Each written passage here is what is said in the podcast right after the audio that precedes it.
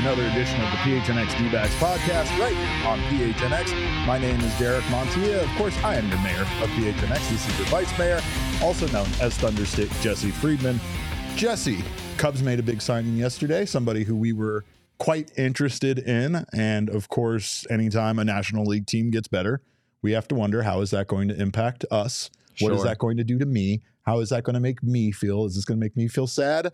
Um, and I think uh, that Shota Imanaga might end up being one of those guys that we have a little remorse about missing out on. I think he's going to be a special pitcher in this league, and uh, kudos to the Cubs for adding him to their roster. Yeah, I mean, we're we're really just here to talk about your feelings, Derek, about you know how Okay. you're how you're doing emotionally in light of Not the great. signing that the, not that great, the but that's made. that's most days. I mean, most days I'm not great. Uh, I'm I'm I'm emotionally stable right now. Is the best that I could say. right. Not happy. The Diamondbacks have Eduardo Rodriguez, so that's helping. I'm that's still helping okay with that. I'm still riding high on the World Series appearance for sure. But uh, much like a lot of Diamondbacks fans, I'm irrationally uh, panicked about adding more to this team, even though we made it as far as we did. When I see other teams adding these players, and especially with how slow free agency has moved, uh, I get I get a little antsy. Uh, I'm still I'm still waiting for the JD Martinez announcement, but uh, we do know we talked yesterday about if the Diamondbacks would add some more arms and how they kind of are in a position right now where they don't really need to add any more starting pitching. But man, would have been nice to add uh, someone of you know uh, with these statistics from from 2023. Yeah, I I'm amazed at the price tag, uh, which which is not official. We haven't gotten any uh, any official news on this yet. It seems a little bit more speculative right now. But Jon Heyman did say that uh, he has heard that the guarantee here is around two years and thirty million dollars, which feels pretty light. I mean, in terms of a guarantee uh, to a guy. I mean, I think there were reports recently that the that the contract for Imanaga could go north of hundred million dollars. So yeah, if that indeed proves to be the case, that the Cubs are only guaranteeing him two years and thirty million dollars, uh, that feels like a pretty big win for the Cubs. and a miss Um, by everyone else. Potentially, yeah. I, I, apparently, it's very complicated, and there's like cascading player and team options that could bring the total uh, the total dollar value up to around 80 million. At least that's what Jon Heyman mentioned. We'll see what the where those numbers wind up when all is said and done. But yeah, at first glance, if those numbers do prove to be true. That's a much lower price tag than than I anticipated for Imanaga for sure. it's the type of thing that we thought we would see with some of these international players because of the uh, unknown there, right? The fact that you don't know how they're going to acclimate to Major League Baseball and if they're going to be nearly as effective as they were in either Sure. Korea or Japan coming over and pitching here in the United States. That actually makes a lot more sense than some of the other deals. Like, you know, obviously we know Yamamoto is a very good player, right? But again, to to give him the contract that he received did seem like they were very confident that he was going to be able to make that, you know, to adapt to to the United States and playing for Major League Baseball. And I just I have a hard time saying that about any player, no matter how good they were in the league that they were from. That's the job of a sports franchise, though, to, to decide when they want to take, you know, take that leap, you know, of faith essentially on a player and and Yeah. give them money when they haven't really proven themselves to be worth that dollar amount, right? Uh, Imanaga, based on what he did, uh, he, I, I mean, I would say that he's confidently worth more than the deal that you just said if he can achieve that those same numbers here in the United States. Yeah, I mean, I, I don't think you necessarily project that right coming over from Japan. Japan kind of has this reputation as being somewhere between AAA and the majors in terms of competition level. But yeah, he was really good in Japan this past season. A 2.80 ERA, a 105 WHIP, uh, a strikeout rate of just under 30%, a walk rate of 4%. Uh, we talked about this a while back when we were thinking about Imanaga as a potential candidate for the Diamondbacks. Mhm. His strikeout rate was higher than Yoshinobu Yamamoto, and his right. walk rate was lower than Yoshinobu Yamamoto. Uh, so you know, you figure Yamamoto gets three hundred twenty-five million dollars. You're able to get this guy for you know a guarantee of of thirty million. That I mean, percent of it. yeah, that feels like you're in a you're in a, like a win. in a pretty good spot. But at the same time, you know, Imanaga is 30 years old. He's not He is- 25. yeah, he's much, much, not much older. The, He coming is- from me, I should never say much older when it's five years, but yeah, He, is considerably older considerably than, than older, yeah. Yamamoto in baseball years. Five years is a lot. Thank you for putting it in like dog years Yeah. terms. I appreciate that. You're still young, Derek. Don't worry. Thank you. In baseball years, you're old, but you're still young for the rest of us. I'm gonna Uh, flip that. Keep it just for me. I'm not putting on social. That's just for me. Uh, but yeah, it'll be interesting to see how Imanaga's game translates. The Yeah. strikeout and walk numbers are very good. The stuff on paper is very good. There's been uh, a lot of reporting done about this. Of out of every pitcher who pitched in the World Baseball Classic, Imanaga had the highest Stuff Plus. Uh, which, if you haven't heard of Stuff Plus, it's like this number that I think Eno Sarris and some other uh, baseball nerds came up with that uh, is basically just scaled to 100. So 100 is average. Anything above that um, would be above average. Anything below that would be below average. And uh, yeah, Imanaga, his stuff really shined in in uh, the World Baseball Classic. His fastball has an extreme amount of vertical ride, more ride than apparently any four seam fastball of any pitcher in Major League Baseball. Uh, and he also throws from a really low arm slot. He's he's a short pitcher, uh, so I guess I should say his release point is very low as a result of that uh, which tends to make that that upward ride a little bit more effective. So there are some some things to like about this arsenal and to believe that it, it really could translate to the majors. In eight career seasons, he has a sub three ERA. So in his career, he has a 2.96 ERA. Um, and again, these aren't th- these aren't terrible numbers. Like like you said, there is some adjustment, right? Like you're he's not going to probably not going to put up the same numbers here uh, in Major League Baseball as he did in in the NPB. But Right. I still feel like if you get if you get a, a 3.5 ERA out of him, like that's a win. If you're paying That would him, be a huge win. you know yeah. what I mean? If you're paying him thirty million dollars over two seasons, then that's that right there. You know, obviously makes it um, you know a no brainer for any team. And I, I guess I'm a little jealous again seeing that that deal and thinking like. I know the Diamondbacks have options. I know they didn't need to go out and get another starting Sure. pitcher, but if there was a guy to take a chance on, this seemed like the type of player that you would take a chance on. Yeah, I mean, it, it's really interesting. It seems like there's a, it seems like Imanaga is kind of a polarizing player. Uh, there's there's this this big stuff uh, element where people are looking at the fastball metrics. They're looking at you know the movement on the splitter and the slider, and they're like, man, this guy has three plus pitches. Not that many major league pitchers have three plus pitches.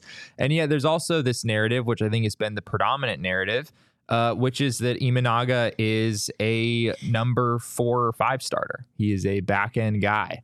Uh, and so it's hard. It's a little hard for me to reconcile those two viewpoints because they don't really line up. There aren't a whole lot of number five starters floating around, you know, who have more vertical ride on their fastball than anyone else in baseball, Sure. and have like a plus splitter and a plus like. It's hard for me to square those things. the The big downside for Imanaga, the thing that he struggled with the most in Japan, was giving up home runs. Yeah. Uh, he gave up 17 home runs in 148 innings uh, this past season, which is not a ton uh, by Major League Baseball standards, but It's a lot per NPB standards, yeah, right? by There's not a lot of NPB standards, yeah, not as it's more of a contact oriented league. Not as many guys hit homers. Uh, Yamamoto, for reference, gave up two home runs all season, uh, which you're not holding him that to that standard. But 17 by by Japanese standards is a lot, and I think there's this sense that coming over to the big leagues, uh, you know, he might strike out a lot of guys, he might walk not that many guys, but he might give up enough homers that you know pushes him from being a number two, three starter to to more of a more of a back end guy. Uh, if you could scroll back there, Damon, I think it was Castle. Uh, Freeland there said Imanaga will put up impressive strikeout and walk numbers, but when he gets hit, he gets hit hard. Um, yeah, I, I definitely see that in the numbers to back that up. And again, that's still obviously something that's interesting how it adapts, how his stuff and how that that good stuff that he has adapts to Major League Baseball, and if that's going to result in him getting hit equally as hard here, or Yeah, if, if it plays differently. There's also the idea that it feels like the World Baseball Classic had a huge impact here on these international players being able to be seen, especially on a team like Japan that was such a good They baseball had- team collectively. they had some success. yeah, they won the whole, dang thing. damn thing, right? and then you look at the players on that team, and it just allows you. it- It's it's again, it's the importance of all of these exhibitions and anything where players who might not normally be seen by major league front offices and scouts and things like that get a chance to be seen. Obviously, scouts look everywhere, but sometimes it's just about being on a stage like the World Baseball Classic to get some of those players, you know, and and and their stuff in front of everybody's Yeah. eyes. I think uh, Kenta Maeda stands out to me as an interesting comp here. Um, I, I don't think that Imanaga will have the durability issues that Maeda has had. I certainly hope not. Maeda has been through it over the years, had a hard time staying healthy. Uh, but we talked about Maeda as a potential target for the Diamondbacks way back when, before he signed with the Tigers. And his strikeout and walk numbers were really impressive. He had a 27.3% strikeout rate, a 6.5% walk rate this past season. Those are both really, really good numbers. But at the same time, Maeda is not a number one or number two starter, right? Maeda is more of a back end guy. And for him, a big reason for that is that he does give up a lot of home runs. Maeda was like 1.7 uh, home runs per nine or something like that this past year. So I think uh, something like a Kenta Maeda who is more durable and gives you more innings. I think that's a reasonable expectation. But yeah, I'm I'm still intrigued here. I, I don't know if I fully buy into the the number four uh, starter uh, expectation that that a Hmm. lot of people seem to have. It seems like there's some potential for more than that. And given these contract numbers, I mean that would be a, a huge win, as we said earlier, for the Cubs. Well, there is still some more free agents out there on the market. Not sure if you're aware of that, but things are still moving slowly. The New York Yankees have emerged as yet another front runner for another uh, top free agent in Marcus Stroman. But we got to ask if, like, are the Yankees going to close the deal? I mean, I know they got Juan Soto, and I know they've made a couple of moves, but it seems like now, like, the Yankees are the opposite of the Dodgers. The Yankees are connected to What like does what does that mean? they're like the, they're they're the big franchise that's like connected to every free agent player, and they're Sure. getting none of them. I mean, well, that's what the Dodgers have kind of been in the past, Well, right? yeah, like the but the Dodgers, Dodgers- are always connected They're to just quietly in the shadows, and then it's like, oh yeah, the Dodgers are also in on this guy, and then yeah, it's like the Dodgers signed him. You know, Sure, that's yeah. what this free agency period has felt like for sure. Uh, we know the Dodgers are looming over everybody, but the Yankees really, um, I, I don't know. Like, uh, there were reports that Stroman wanted to go to the Yankees, but the Yankees didn't want him. Yeah, which know- I guess now is not the case anymore. I, I don't know. I don't know what to make. I mean, of when when you start when when you start putting how players dress and and what they do and how big their sideburns are impact you know the amount of you know talent that you put on your team. I just have to ask that about the Yankees. Stop making everybody shave their faces, and maybe you'll get some quality players. I don't know what to tell you, but I wouldn't sign with them. I'm not shaving. I'm, well, I don't know. I looked pretty good with the mustache. I might. I might. Um, but You'd be an ideal fit. I would. I kind of would. They're be, gonna look at those pictures. They're gonna be like, he looks "This is like our a top. guy." Sign him. Yeah. Sign him. Oh, yeah. Uh, well, the you Arizona and Austin Diamondbacks. Wells. What's that? You and Austin Wells. Yeah. there and- well, you hey, pal, you too. Watch it. Do you remember the the good old days when Sean in the summer would be screaming Yeah. out here on on the recliners Oh, I and miss Sean so much. just so mad about Austin Wells' Actually, mustache? I miss Sean screaming, is what I should say. I just miss Sean being in this building and yelling about cheese shops and talking about the atrocities of, you know, bands, I guess. I don't know. Uh, but the Arizona Diamondbacks, of course, again, I'm I'm jealous. I want more players to sign, or I want them to at least make some moves, some trades. Uh, to continue improving this team, and I don't even know if they need to. I'm just, I'm just now. I'm, I, I, I just want to add more. The more the Dodgers add, the more some of these other teams add. I want the Diamondbacks to do the same. Uh, Jesse had actually a pretty good idea of someone who maybe they should trade for. Yeah, this is my idea. I had Yeah, to put him out on pin it on, pin it on me. Uh, well, according to reports, the Boston Red Sox have been looking uh, to move a player. They have received trade interest in uh, Ma- Masataka Yoshida and seem open to reworking their outfield and potentially trading him. So we basically wanted to explore if that would be a good option for the Diamondbacks. We know Yeah. he's a very good player offensively. However, defensively, not so much. Not so much. Yeah. I yeah, and I I don't know if I would frame it as the Red Sox are looking to trade Yoshida as much as just like People have called on him. yeah, they've gotten some interest Sure. and the Red Sox are in kind of a bizarre place as a franchise right now where nobody nobody really knows uh, exactly what their what their long-term plan is. There's a lot of questions there moving forward. But yeah, if we look at uh, Masataka Yoshida, his numbers from the 2023 season, as you said, offensively, uh, there's a lot to like here, right? A 289 average, a 335 on base, 445 slugging percentage, uh, 15 homers, 72 RBI, 0.6 uh, wins above replacement. Um, and he only struck out 14% of the time. Yoshida makes a ton of contact. Uh, the bat to ball skill is, is absolutely there. That's something that people, you know, expected to translate when he came over to the majors last year, and it, it certainly did. Um, but yeah, as you said, the, there are some real defensive limitations here. He played 87 games in left field in 2023.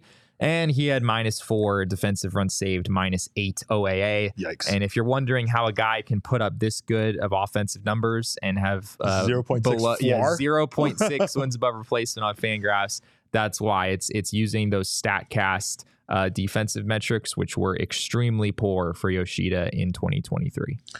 So what would be the option here? Just more of a DH as far as actually having him play in the outfield? Yeah, you don't. I mean, maybe he'd get a few reps in the Diamondbacks outfield, uh, but yeah, he would be a he would be in my mind a a potential DH option for them. Uh, someone who can hit both righties and lefties. There are there is a decent split there, but he still hit 273, 347, 398 against lefties uh, as a left-handed hitter, so he can certainly hold his own against both. Uh, the big hurdle here is his contract. Yeah. Uh, he signed a five-year, ninety million dollar contract last year with the Red Sox. Uh, there's now four years and seventy-two million dollars remaining on that deal. It's a eighteen million per season. You know, JD Martinez would probably be about 18 million per season. I, I guess maybe there's some world where the Diamondbacks could spend that kind of money. Uh, but Yoshida is not worth that, frankly, uh, given the defensive limitations that he showed in 2023. Uh, the Red Sox would have to eat money in order to get any kind of value in return for Yoshida at this point. Um, so yeah, maybe if this, maybe if the Red Sox brought it down to like 10 million a year that the Diamondbacks would owe, you know, that would maybe work financially for the D backs. Um, whether the D backs would want Yoshida for four seasons, I guess, is another question here. I'm not sure you want to lock in a DH that many years down the road. We had this conversation about Ketel Marte just just the other day. You know, do you want a shorter term DH so that you have the opportunity to move him over there if you if you see the need? Um, so yeah, there, there's a lot more going against this than going for it. If I'm if I'm being totally Yeah. honest, but uh, there's at least some some elements that would make sense. It doesn't match the time either timeline really because I feel Sure. like what you're looking for in is is a younger guy, not somebody that's 30 years old and that is going to be a part of the core essentially with Gabby Moreno, with Corbin Carroll, with Alek Thomas, those guys that are going to be here. Then you have the shorter time frame, which is essentially like the starting pitcher clock, you know, the the Zac Gallen, Merrill Kelly years that we have left. And I feel like right now the main thing you really want to address is that period of time with shorter term deal, two years, you know, at, at the most with a player, just because after those guys potentially are no longer part of the team, there there not might not be a rebuild that is needed, but you don't want to necessarily commit to parts like long term like that that that might still be around. I mean, I, I don't know the direction they're going to go. I don't know what's going to happen with Zac Gallen, and I know we're going to talk about uh, the MLB Network ranking him very Yeah, highly, which yes. definitely does not help our case to bring him back. But I do I do feel very much like you want to do everything you can to kind of have, especially players that you're acquiring right now, match up with you know eh, with the timeline a little bit better. Like Eduardo Rodriguez, sure. Uh, I, that's fine, I, I think, and that at least You'd will- like to have one starting pitcher locked in Yes. beyond 2025. beyond yes. 2025. You know what I mean? Like it would just Not everything has to end Yeah. in 2025. but yeah, I agree with you. Uh, the timeline here with Yoshida, the four years, I, I don't think that makes a ton of sense for the D backs. Uh, Connor Mormon said in the chat for 18 million per year, give me JD for two years plus no assets given up. Absolutely. there it is. Um, I, I do think, kind of like I said earlier, if this trade did happen, which I don't expect it to, but if it did, it would be the Red Sox eating probably a decent chunk of money here. The D backs, there's, I, there's no scenario where they would trade for Yoshida and pay all that contract. It would be, you know, nine or $10 million a year, maybe. And even then, I don't think you're giving up huge assets because. Again, Yoshida was worth 0.6 war this past season. Uh, you know, if you're paying him nine or 10 million dollars a year, you're probably not, you probably shouldn't be giving up really much more than that in a trade. Um, but the projections for Yoshida moving forward are are pretty good. yeah, Um, Steamer and ZiPS both like the direction, Yes. and they both have him around two wins above replacement at 1.9. Yeah. Uh, now, is that a reflection of him playing less defense, or is that a Yeah. reflection of potentially his defense being better than the atrocious That's a good question. year we had? Yeah, right? I, I imagine it's probably a, a combination of both. I haven't seen their um, their their depth charts breakdown and kind of what positions they're having in play, but But ZiPS has him hitting nearly 300 next season, and yeah, that's just 296, 356, 457 from ZiPS, Steamer 291, 361, 460. Um, there there could be there could be potential for Yoshida to get better moving forward, even though he's 30 years old. Uh, you know, this past year was his rookie season in the majors, and maybe he's able to. Uh, you know, draw a few more walks as the years go on. You know, make a little bit more hard contact. Um, so I, I, I think he's also a case of what we were talking about earlier, though, right? Like the Red Sox gave him five years, ninety million, and it's not like you said, like they're not trying to move him. They're not actively trying to get rid of yeah, him. They they're are, not shopping him. Or yeah, anything. they are open to listening to offers on him, but they're not necessarily going to move him. But I mean, I feel like if you're paying that much for a player that you know has a 0.6 Fangraphs wins above replacement, like what what are you doing here, right? And that, yeah, I mean the the contract problem. does not look good Right. for the Red Sox. and, well, right and, and that's the problem is like he's a great hitter, right? And I mean, he his defense in Japan was probably better than this, and it's more of playing defense in in the United States. Sometimes when a player you know hasn't played in a league, you have no idea what is going to translate well and what isn't, right? They could still be a great hitter, but again, if they can't uh, if they can't be out there as a defender and offer you that other side of the ball, Yeah. then they're instantly not worth nearly the amount of money that you thought that they were going to be. And I think sometimes defense is vastly underrated, right? When it comes to things like having a minus four defensive run saved and a minus eight outs above average, it really shows that you are like l- pretty significantly behind as far as a defender or, or worse than than the league average, right? So sure. I, I don't know, man. I just think that uh, for the most part, I, I agree with you. I don't think it's a good move. It's a good trade. I think Connor was right about the dollar amount plus giving up assets. If you're going to spend that much, go get Soler, go get JD Martinez, and and don't give up the assets that you're going to have to I, mean, by all means, if, if the D backs have 16, 17 million dollars to spend on a DH this offseason, yeah, don't don't spend it on Masataka Yoshida. Um, this would be if the Diamondbacks don't have 16, 17 million dollars to spend and they go to the Red Sox and they're like, hey, can you eat half Can of this for six? us? Can you eat seven? Yeah, and then and then maybe that brings it down to the D-backs price range, and they get themselves a DH who at least projects moving forward Yeah. to be better than you know Tommy Pham, to be better than some of those lower tier DH targets out there. Um, but yeah, the four years thing, having four years remaining, regardless of what the the AAV is that the D-backs would have to cover, that's a that's a lot of years. So it's probably more years than the Diamondbacks would want. Well, we thank you guys for being here in the PHNX Sports YouTube channel. If you have not subscribed already, make sure to do so. Sign up for notifications. That way you don't miss when any of our wonderful shows go live. Uh, leave us a thumbs up. Of course, Gabby Moreno will tell you always to drop a like. If you're listening on the audio podcasting side, uh, you missed Gabby just stopping by, but I assure you, he did come by to tell you drop a like. Uh, if you're listening over there, make sure you leave us a review. We appreciate those five star reviews, uh, and make sure you're subscribed as well. Uh, a great place, by the way, that that uh, I'm a huge fan of, huge fan of lately, Jesse, is Someburros. Mm. And uh, that's because Someburros is now in my neighborhood uh, and they are incredible. Their tortillas are incredible. Their food is incredible. Uh, I stop by almost every day for breakfast. I feel like they're already getting to know me by name. They're all, hey, bacon, egg, and cheese burrito. You got it, baby. Green salsa. Let's go.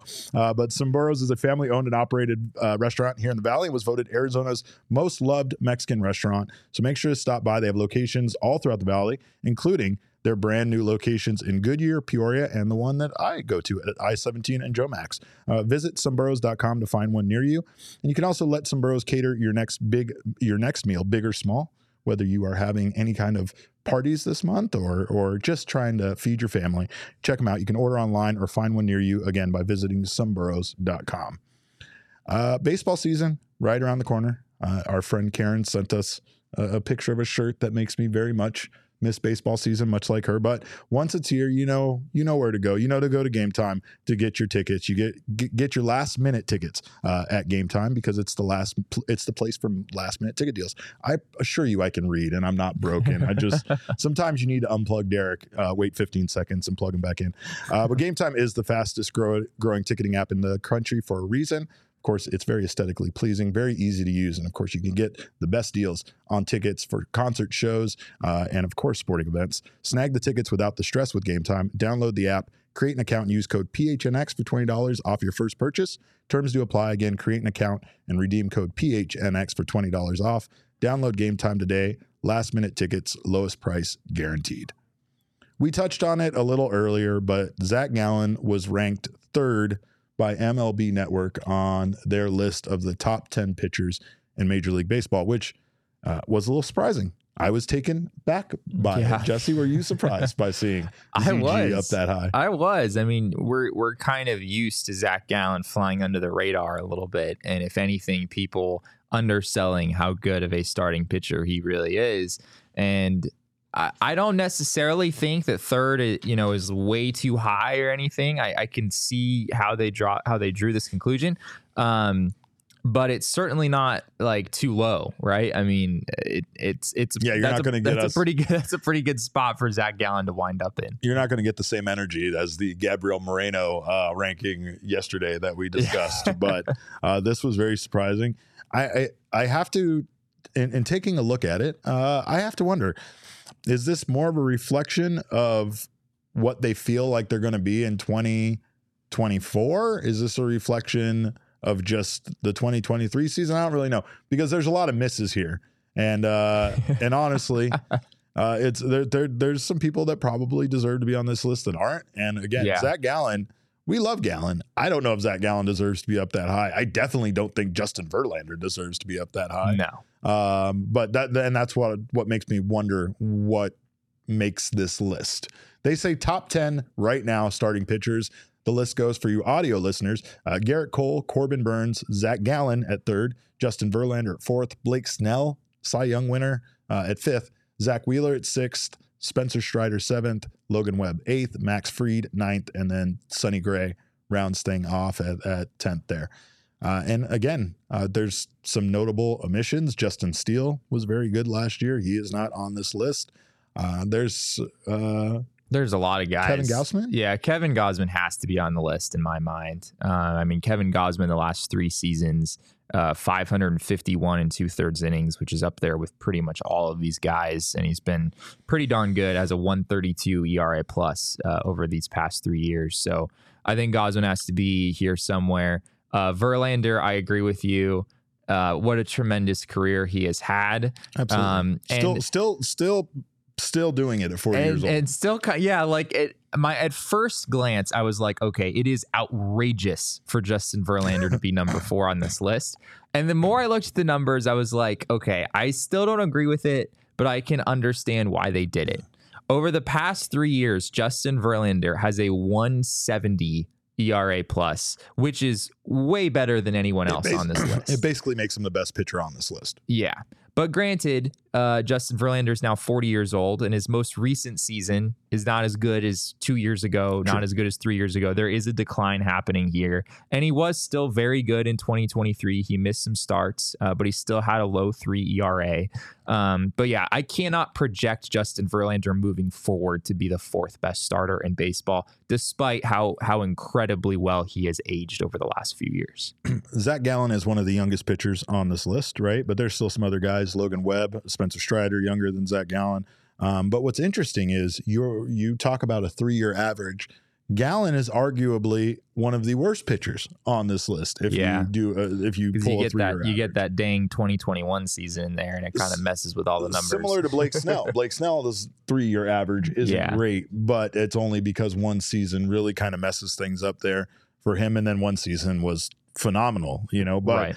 uh Gallen again, I, I I feel like you know this list and and Elise says this list has a lot of Scott Boras clients near the top with a little thinking emoji and she's not wrong about that. I that thought did cross my mind. Yeah, especially especially Blake Snell being as high as he is. Yeah. um, Blake Snell being fifth on this list. Look, I know he just rattled off like the best 23 start span in MLB history uh, to, to end the 2023 season. There's a reason he went from being like mediocre mid rotation Padres, uh, like aging guy, to the Cy Young winner. I mean, he was remarkably good down the stretch. But yeah, still just looking at the full body of work for Blake Snell over the last few years, as great as he was in 2023, like I would rather have Kevin Gausman at the top of my rotation than Blake Snell. Yeah. Uh, I know that Gausman's a couple years older, but he's been just way more consistent on a year to year basis. And from a volume standpoint, Gausman has thrown, you know, 551 and two thirds innings over the last three years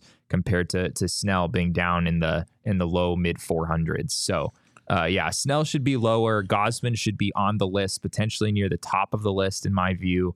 Framber Valdez isn't on this list. Yeah, Would you put Framber, Framber? Framber Valdez is pretty good. Yeah. Uh, he wasn't quite as good in 2023, but he's 534 innings over the last three years with a 130 ERA plus. I mean, that's that's right up there with with a lot of the guys on this list. He should he should probably be on here as well. I mean, uh, Snakes on the Diamond says, I feel like the people who put that list together ignored Gallen's second half. You're Yeah. not wrong about that. And maybe even didn't watch the playoffs that closely.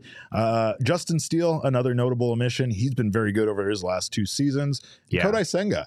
Senga was very good in his rookie season. Yeah, it's I just mean, one year, it's so just- maybe yeah. maybe people are hesitant to like go too crazy with that. Um, But what are we doing? yeah. Like when we go crazy with these lists, we should go crazy with these lists. and I mean, again, in this case, we're almost advocating on the fact that you maybe went too high with Zac Gallen. But if you want to get people excited about lists like this and about Major League Baseball, maybe feature a guy that's a rookie that had a sensational rookie season that made him a candidate for Rookie of the Year. Even on a year where Corbin Carroll did the things he did, Kodai Senga was still, you know, in the mix for that, right? You've also Yeah. factor in you know, I, I don't know. Like, yeah, I guess, I guess that's the case. And again, Justin Verlander pulling the last three year stats. That's, I mean, that it, it validates him being on this list. But at this point, do we really want to say that Justin Verlander is going to be one of the top yeah, 10 pitchers in 2024 That's- when the yeah. season starts? And I that- don't think so. that's how I think you have to view it. Is like going into 2024, like who do you want on your team based on recent performance? And and yeah, Verlander is just not that guy. I think uh, Sonny Gray, for as great as he was in in 2023, I I don't see Sonny. I, I don't think Sonny Gray. Uh, would make this list for me. We mentioned a few guys who probably should be on this list. Like I would probably put both Gausman and Framber Valdez on here over Sonny Gray at this point. Same. Uh, Luis Castillo has a pretty, I mean, like Castillo is just a solid number one starter year to year. Um, he does pitch in a very pitcher friendly environment. And so I think people might think that he's a little better than he is in some ways. Uh, but he's still very durable on a year to year basis and, and has been, you know, tremendous ever since he he joined the Seattle Mariners. Um, but it's tough. It's like this year, right now in baseball, I feel like there are fewer like number one starting pitchers that have like no warts than there have been in the past. Yeah. Right. It's Well- like Gerrit Cole stands above everyone else on this list as someone who doesn't have any kind of like even Corbin Burnes at number two, he has steadily declined every year for the past three seasons. And then Zac Gallen with the second half that he had, and Verlander being 40, and Blake Snell leading the league in walks, and you know Zack Wheeler being solid, but like, is he really the second best starter in baseball? Like, I could go through every starting pitcher who's on this list, or even some of the guys off this list, and point out like some flaws in their game or, or some signs of decline. or let me ask you this though: Is that a reflection of how baseball has changed as a game with time? Because that didn't really used to be the case when I watched it when I was a kid, right? Sure. That didn't used to be the case when you had guys like Greg Maddux out there, and when you had some of the elite pitchers in Major League Baseball in uh, during a certain period of time. It felt like those guys were untouchable. And yeah, now we're to a point where we're like, I don't know. I'd pay a hundred million dollars for a guy with a 3.25 ERA, right? Like it's just not really the same as far as like how good the best pitchers in baseball are and how the you know the gap between the elite pitchers and then the good pitchers, right? Uh, I, I don't know. I feel like analytics has made offensive more potent and has made pitching a little bit more difficult because there's so much information available out there, and and I feel like players, batters are understanding the game better now than than they ever have. So it makes it harder Yeah. for pitchers to achieve a level of of being great and then staying there because the pitcher the players adapt to you. And then if you don't continue to adapt as a pitcher Yeah. you're not going to continue to be at the top of your game right? And i don't feel that was the case. I feel like back back in the good old 80s and 90s you could just have one pitch that you threw the shit out of and like they just oh you know it's coming. You still can't catch up to it. Now they know what angle it's coming how many you know what the revolutions per minute is Yeah, you know how where it's going to break how it's going to do this. I don't even like sometimes looking at randy johnson striking people out with his slider You're like, why did you swing at that? My God, it was like three feet low and almost hit your ankle, and you still saw it coming in at you as a pitch that was going to hit in the strike zone, and you swung at it. Like that's wild. I, I don't know what explains that because I don't feel like pitchers are deceiving batters in the same manner that they used to at one point. Yeah, that's interesting. Um, yeah, I haven't I haven't thought about that all that much, but I, I guess I I imagine the data revolution across the game right now, and and what you're saying about players, just hitters in particular, just having access to so much data about what is going to be coming at them. Yeah, maybe I mean maybe it does make it harder for for starting pitchers to be consistent on on a year to year basis. Uh, we do know for sure that the the star, I guess, is as uh, Michael said in the chat, the 200 inning starter is going extinct in the next five years. Yep. That's yeah. a narrative that we do know for sure. Yeah. Is that starting pitchers are not not throwing as many innings, right? Uh, and Major League Baseball is is considering measures to try to prevent the extinction of you know the six inning, seven inning starting pitcher. That's something that they view as being good for the game. And and you can certainly understand why like starting pitching matchups are are a really important part of baseball. And, oh, and a sure. big reason why people target like certain games is like oh I want to go to that game or I want to watch that yeah, game for yeah. sure. Um, so yeah I hope for the betterment of the game. I hope that uh, Major League Baseball is is able to reverse that. Well, and I mean, yeah, like even even though those two men never actually face off against each other, having those yeah, big right. starting pitcher marquee matchups are, are fun, right? And I mean. I, I don't know. I, I do think that the game is changing. I think that even when it comes to the success the Diamondbacks found this year with bullpen st- games and things like that, right? Like a lot of that is because it's it's actually really hard to create generate offense against the bullpen game. If if the guys are on point, they're going out there doing their job for an inning, and then you have to figure out a whole other, right. you know, yeah. batter the next or another pitcher the next inning, right? Um, but I mean, I, I don't know. There's still like again, there Merrill Kelly. He was a guy that a big a a big yeah. goal of his was to hit 200 innings. He was successful at doing that. Didn't do that last year due to some of the injuries, but Merrill Kelly might be considered potentially to be on this list. I mean, his last two seasons have been very good as well. So, I mean, Elise said it best. These kind of lists are so subjective that it's hard to really take it seriously and, and that's what it comes down to. It's it, just they're, they're yeah, put on the tough. they're they're here for us to argue about. They're here for us right. to get mad about. Yeah, this is exactly what they wanted. Yeah, Once again, just like just like the MLB like nerds yesterday, thing yesterday. We played just, right into their hands. We're just playing right into their hands, and um, we're going to do it again with beer sales here in a minute. So. Yeah, right. one one question I do have, um, which is something we really can't answer right now, but like is Yamamoto on this list next year at this time? Um, you know, I, I, I could see a world in which he is. I, yeah. I wouldn't necessarily expect him to be, but yeah, I mean, given Let's hope kind he's of, not. Can we hope he's not? Is that okay? Am I hater? That is that if is I fair. say I hope he's not. That is very fair. Uh, that's what I want in my life. I want him to not. Um, am I going to bet against it? Probably not, because he's a very good pitcher and. Uh, like Jesse said, there there is obviously something to be lost when you come over to Major League Baseball when you have uh, the incredible stats Yamamoto put up in Japan, but hopefully uh, the loss is more significant. Hopefully, we're seeing like a four ERA in his future and not being a part of any list like this. But I will tell you that you can head over to the BetMGM app right now and put down some future bets right now. If you're if you're feeling saucy, if you miss baseball enough that you want to try to predict the future, make sure to do so on BetMGM. You can download the Sportsbook app now on iOS or Android or visit betmgm.com and sign up. When you do sign up, use our promo code of PHNX and deposit at least just $5 into your newly created account and place a wager in that amount or more uh, at a standard odds price. Once you have placed a bet, you will receive $158 in bonus bets in honor of Super Bowl 58, regardless of the outcome of your wager. Sign up now for BetMGM and use that bonus code of PHNX. And remember what I said yesterday don't let anybody tell you that your bet that won was a bad bet because if it won, there is no bad bets. Bad, winning bets aren't can't be bad bets. Those two things aren't the same thing. But again, sign up for BetMGM and use our bonus code PHNX. Place your first BetMGM sportsbook wager through the sportsbook mobile application for at least five dollars.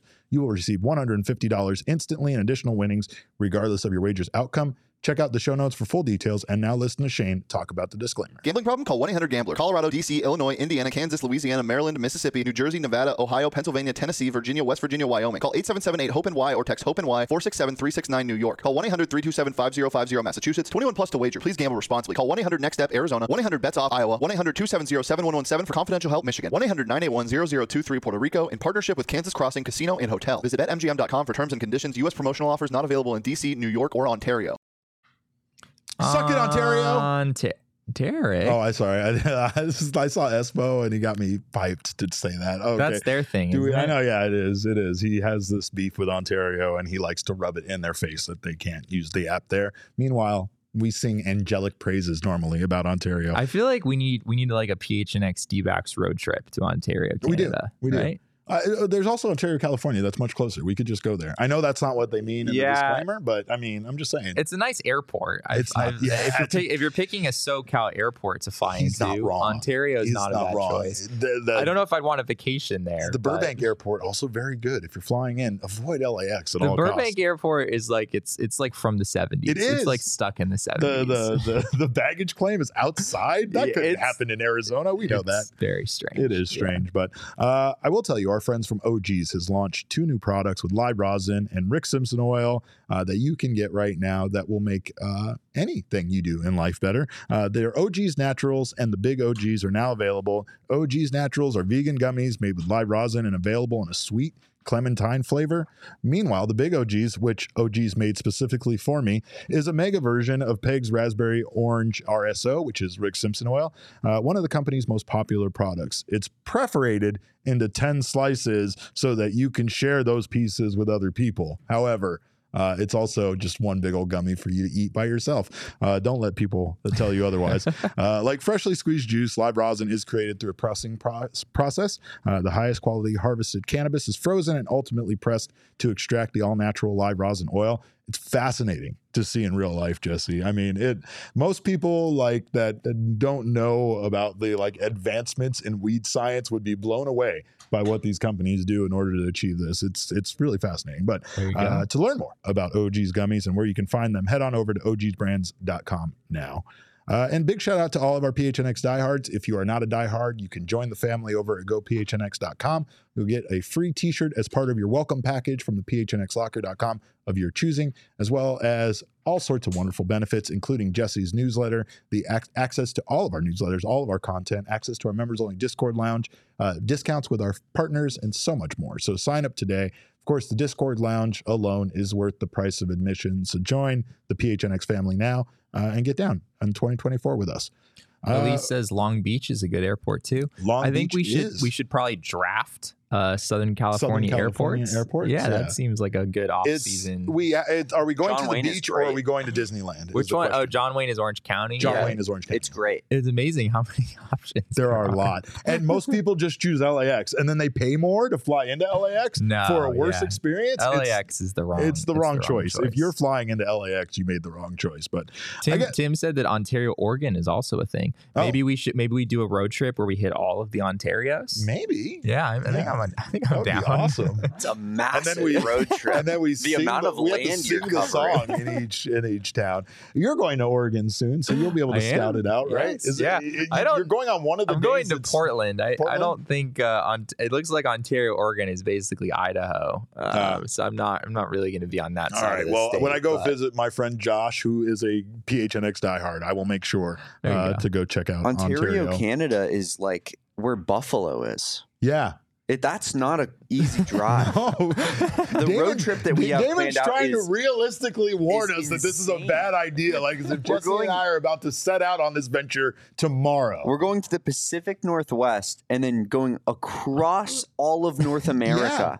yeah. Can we stop at Banff in Canada? I've always oh wanted yeah, to go to we Banff. can we can make some great. yeah, let's go. stops on All the right. Well, uh, I guess we never answered the question that we, I guess, posed to start this show or, uh, I guess, to headline this show. But going back to the Chicago Cubs, we know that uh, they weren't really a problem for the Arizona Diamondbacks. Well, the way we kind of. almost a problem. Well, they were almost a problem, but we kind of steamrolled them there at the end of the season. Uh, right, but, right. That is true. But the Cubs, uh, are, does does this make the Cubs a contender? And especially with what we discussed, also with potentially them losing Marcus Stroman, it looks like they're going to lose Marcus Stroman. Probably. Does yeah. the, the does the initi- addition of Imanaga make up for the loss of Stroman, and does that continue to make them a contender in the National League?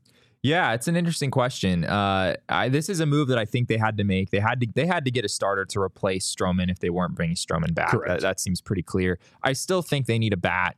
Uh, you can't just let Cody Bellinger have the kind of season he had and then lose him in free agency and not replace him. He was a really big part of the Cubs' success in 2023. obviously replacing Cody Bellinger simply could be uh, signing Cody Bellinger, right? That that would be that would be one way to go about that. I don't know if that's uh, on their radar at all. But um, That's a pretty good way. To, that's like how we replaced Lourdes Gurriel Jr. with Lourdes Gurriel. yeah, Jr., right? it's a pretty solid way to, you know, if you're trying to. although it, is, I mean, with Bellinger, it's interesting because I, I don't really think that if you did bring Bellinger back, that I would expect him to do what he did in 2023. So uh, it might not be as as uh, even of a replacement as, as you would think. But um, yeah, it, it's interesting. the The NL Central is not a good division. Uh, very poor division. Uh, you know, I think the AL Central is probably worse, but the NL Central is is right right up there with it. Um, the St. Louis Cardinals, I think I see as the best team in the NL Central. As as crazy as that might sound after the season they just had, I still look at that roster and I I see a team that I don't expect them to win 90 95 games necessarily, but I do think the Cardinals are are the best team in the Central today. Um, but I, you know, the you fool. the Reds and the Brewers are are still in there. I, I you know they both seem like right around 500 teams to me. Could maybe uh, get above that depending on how the rest of the offseason goes. And I think the Cubs are kind of in that same place for me right now. If they did bring back Bellinger, if they do add a big bat, um, that that could that, that would probably at least in my mind make them a better, a more formidable team than than the Brewers and the Reds. I still might prefer the Cardinals at that point, but in the wild card race, I think the Cubs have a chance. Uh, and in the division, I think they also have a chance given the lack of talent there. But they need to make they need to make another move. They need to add at least one bat for me to really put them, really cement themselves into the postseason conversation. Well, we do kind of come even with the Chicago Cubs when it comes to one important factor, Oh yes, Jesse? Yeah, and that is which MLB fans drink the most. I don't think this counts for drinking at home. I don't believe this counts uh, for drinking in the parking lot. Definitely, for sure, based on where the no. Philadelphia Phillies are at. But if we could take a look at this graphic, what you'll see here is that according to this graphic, Chicago White fan, White Sox fans indeed drink the most. Uh, with an average of 4.2 drinks per game, spending on average $46 per game on alcohol. is that that's one fan? That Four is point two drinks per game. That is one fan on average drinking 4.2 drinks per game while at the game. That's a lot. That's a little concerning. That's a lot. Meanwhile, the Diamondbacks tie with the Cubs for, I don't know, I'm not going to count all the way down there. They're about the middle of the pack, probably like 12th or 13th, somewhere around there. Yeah. Uh, 3.4 uh, drinks per game. But you know what? These other teams can't hang with us on even close, besides maybe like the Twins, is the average spent on alcohol because yeah. we know the Diamondbacks are, are just killing every other team when it comes to affordable cost of, of, of drinks here in Arizona. So your your 3.4 drinks are costing you on average almost $20 less than the Chicago Cubs fans are paying for their 3.4 drinks at Yeah. Wrigley Field. Yeah, I mean, That's I, big. At Chase Field, it does seem I, I'm not one to you know go around the ballpark looking for beer, especially when I'm working. But um, Or it, ever. It, it seems like there is a big distinction between like the value beer and and some of the other beers around the ballpark. Correct. Not every beer at Chase Field Correct. is necessarily super affordable. Uh, but yeah, on the whole, the Diamondbacks But make that The, available. va- the value beer is a big factor. Value beer, I think, Yeah. is like eight dollars, and yes, it's it's a small guy, but sometimes people just want to they just want to sip on a beer. They're not looking for a tall boy. They're not trying to go out there and get smashed. Um, especially you know here uh, now. The one thing we need to address is the Phillies being at the bottom of that list. They are averaging 2.4 drinks per game and spending $23 on average on alcohol, which is less than your average Diamondbacks fan. There's and a clear explanation. There's a clear right? explanation. they're tailgating out front, they're pre gaming, and they're coming into the games drunk. And obviously, we've seen that based on some of the interview videos uh, afterwards. But I think Jesse can attest to this, even on some of his interactions with fans upon entering the game. Jesse doesn't go in five minutes before the game, folks. Jesse's going in four hours, five hours before the first pitch is thrown, and you're already out there drunk. What Well, is happening? Where I really experienced the drinking habits of Phillies fans was in the Phoenix airport after one of the after one of the NLCS games. Uh, this is when the series was going back to Philly. Oh. I think I've told this story on the show before, but there were several people. There were a lot of people on this flight. Uh, who were Phillies fans who were just coming over from the game. There were several other reporters as well. It was like we all went from Chase Field to the airport. right. Um, and You've there were checked out of your hotel already. You were going home tonight. Yes, you just, you right. know, And there were several Phillies fans that were not allowed on the plane because they had a little bit too much fun at the ballpark, as uh, one of the flight attendants said on on the plane. So, oh, Uh, that's yeah. delightful. granted, it's a postseason game. Like those fans made the trip all the way to Arizona. They were Yeah. there to have a good time. I get it. Yeah. Um, but yeah, there's probably some tailgating happening for for those Phillies home games. Too. That and see, that's the thing is, is that I, uh, as much as I want to believe that is incorrect, that seems to track. Um, so anyway, that's uh, that's you know how things break down, but uh, definitely make sure that when you go out to the ballpark, get yourself some beers. Uh, help help increase that. I guess I don't know. we want to be number one at everything, don't we? Uh, is it a good? I mean, is it good if your team is number one? Because No. I view the White Sox being Yeah. number one on that list is like, yeah, well, you're watching the White Sox. Mhm. You probably do need a Mhm. couple more drinks, Yeah. right? yeah. I don't know if that's necessarily a you know a, a positive thing for your franchise. Are the White Sox like low key Jesse's least favorite team? He he Quite- only He ever lo- like he loves shoots, to he loves to yeah burn the he White only Sox. shoots Oh. shots at the White I Sox. did. I did make a joke about was there was a report about the White Sox moving to Nashville, and I was like, oh, but but Nashville already has a Triple A team. That's what I'm saying. Well it's. Always, it's always. The I White do throw more shade at the White He Sox. does. than He anyone. does. They're a pretty easy team to throw shade at. Let's let's uh let's be real here. I would love to know the impact of edibles on this list as well, but that's a whole other Yeah, scientific process yeah, that we would have to go. figure out, of course.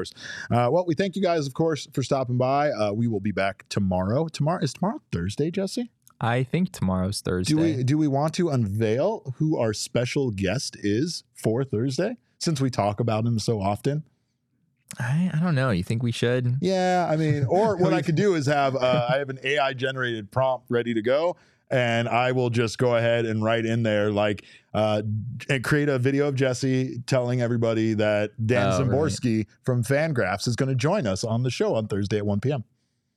Yeah, yeah. Uh, Dan is the he is the mind behind the uh, the madness that is ZiPS, uh, which we talked about on the show last week. It's still crazy to Um, me to think of having your name on MLB.com's glossary of terms as like a Szymborski projection system. Yeah, but that, then the I mean, Z is the part that's like bolded, just to remind you. that's that what I aspire to, Derek. Yeah. I really want some some version, some knockoff of my last name being in the MLB.com glossary. the Friedman and, system. and yeah, but what is it? I don't what know. am I gonna do? We'll figure it out. I can't come up with a. Pre- the I'm name not as is the most important thing. We start there, and then we'll go from there. Okay, all right, You got to get enough. more familiar with AI in order to be on Szymborski's level. That's for sure. But What if Uh, my projection system is just like me just writing down numbers? There's no It's actual computer models. yeah, It's just you give me the name of a player.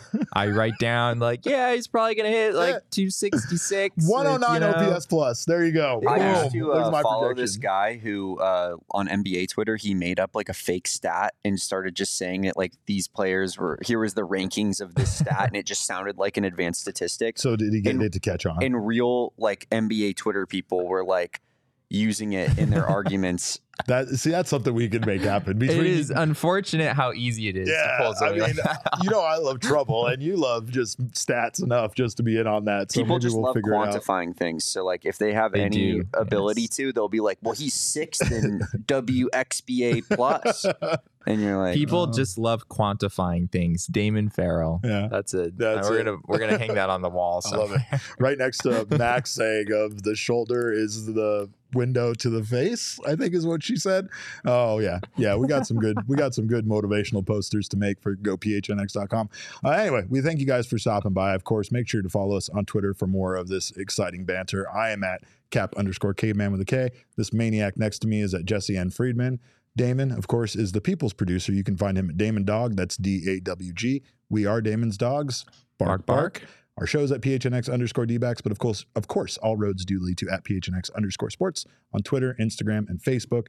We thank you guys so much for stopping by. We appreciate your time. Uh, we'll see you tomorrow at 1 p.m. with Dan Szymborski here uh, with us. Probably not in studio. That's probably a long I flight. We think, he, have li- the I think he lives that. on the East Coast. Yeah, so we'll that just, might we'll, be ambitious. we'll just have him zoom in. But of course, uh, we'll be back tomorrow at 1. We hope you guys join us. In the meantime, we thank you for your time today uh, and appreciate you. Remember, kids, baseball is fun, but it's so much more fun when you don't lead the league in drinks per person.